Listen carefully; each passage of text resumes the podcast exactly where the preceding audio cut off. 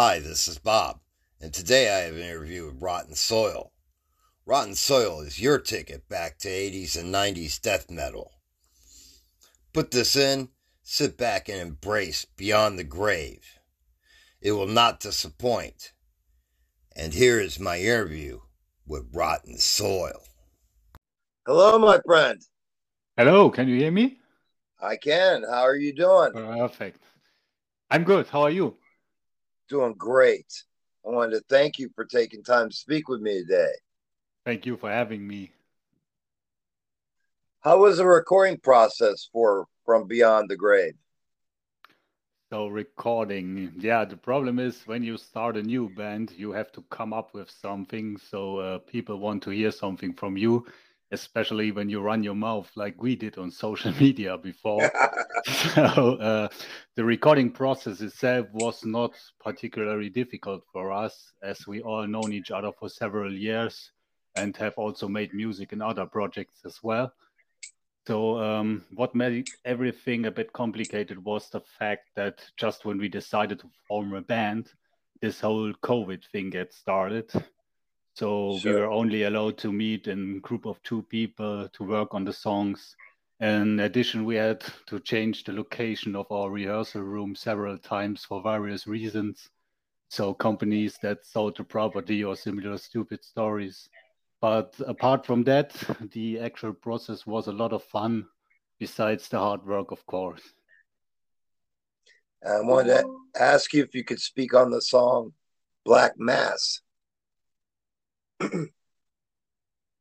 yeah, this uh, is a song that stands out a bit. Um, I would describe it as a little bit more punky than the other songs. Starts really fast. Um, lyric wise, I can tell you so much because it was one of the only few songs that our bass player wrote. So um, yeah, but it's just basic stuff like we always did. So when it comes to lyrics, it's just an, a normal death metal thing. I love the change in the song uh, midway through. With the slower part, yeah. Yes. What a great change. It fits perfectly with the song. Yeah, we do uh, similar things and putrefaction, where we slow down and come on with this ugly riff. I wanted to ask you if you could pick your favorite track, what would it be and why? It's hard to pick just one. So my favorites are Putrefaction, The Ritual. I like, yeah, maybe the most, um, and also Drowning in Blood, Slaves to Darkness. So those are my favorites. I wanted to know if you could speak on the album artwork and the artist that was involved. Yeah, when it comes to the artwork, um, this it was a German guy uh, called Timon from Timon Cockart Artwork. So um, he understood my wishes right away, and I knew he would do a great job. I had seen some of his work in the past, and I knew he would do a fantastic job. So the cover um, is has a very special touch for us. Um, you have to know that while we were recording the album, there was some tragedies in our hometown. So a man drove his car through a Christmas market in our hometown, and uh, many people died, including a newborn child. Um, there was also a flood disaster a few few weeks later in our region, uh, where also a lot of people died and uh, or lost almost everything. So the album cover shows some of these things um, more secretly in one or another way. And that's why it has become so personal for us. We love it. I wanted to ask you, what can fans look for next? So the main goal is to play live. In our opinion, music like this belongs on the stages and in front of live audience. Um, we finally found a drummer a few weeks ago who is up for playing with us, and now we are working on getting ready for live. Um, nothing concrete is planned now. Um, we are concentrating on performing the songs as good as we can, and we will see when it starts. So besides that, I have already started to writing some new things. We have talked to friended bands about possibly recording a split EP, but it's too early to talk about it now. So at the moment, we are just celebrating the release of our first album and only think kind of limited about tomorrow. Well, it's a great one indeed. And uh, I wanted to ask you as well uh, in your spare time beyond music, do you have any hobbies that you enjoy?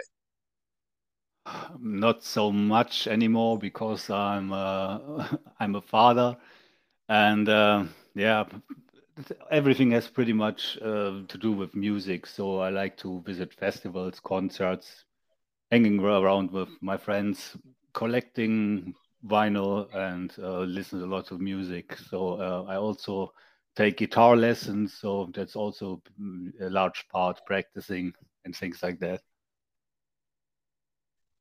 And speaking of guitar work, what are some guitarists that inspired you to play? The first who comes in my mind is uh, Chuck Schuldiner from Death.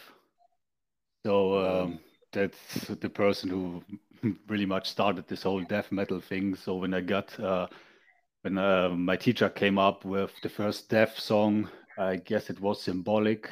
So uh, yeah, it catches me right away. So um, yeah, I have to name Chuck as my main influence. And um, I also wanted to ask you, along your musical journey, what's the best advice you've been given along the way? Oh, that's a that's a hard one. So um, Uh, I don't like to feel like I should be giving advice to others, but if I had to, I would say uh, be authentic, practice your shit, and remember the first album is one of the most important. Um, here you are still unattached, and no one has any expectations or influences you in any way. So, yeah, pretty much something like that. And I also wanted to ask you you've had a a long career in music. Could you tell me uh, what has been your proudest moment? So basically, the release of this album. So um, I'm in my 40s now, and it was always a dream to release an album and uh, bring it on vinyl. So yeah, that's the release of this album, I would say. And uh, to pick the album up on vinyl, um, in the US, how would someone go about picking it up? Yeah, that's still a hard thing because uh, we know don't have any distribution, so we have to go via Bandcamp, and uh, we are totally aware that the shipping costs are huge to the US. Um, yeah, maybe we find some partners. Uh, we already find someone who's uh, trading our stuff in Japan, so maybe there's one in the US who's interested in selling our stuff. And on the Bandcamp, is there merchandise as well? Yeah, we also have uh, some stuff like stickers and uh, shirts as well. I also wanted to ask you, um, as far as the band formation, you guys have known each other for a long time. Um, how did this come about? You guys getting together? We always been related in, in different projects. For example, our vocalist and also drummer, um, he and I, we had a black metal project going on to that goes was I guess 2006 when we quit with this. Um, so we've known each other a long time, and um, the idea of forming this band especially wasn't that spectacular. We watched a movie um, in the cinema which is called, I guess, Heavy Trip, a comedy movie about the death metal band from Scandinavia. And we watched that movie, keep standing outside, drink some beer, smoking cigarettes. And our bass player, Sebastian, he came up with the idea let's do a Swedish style death metal band.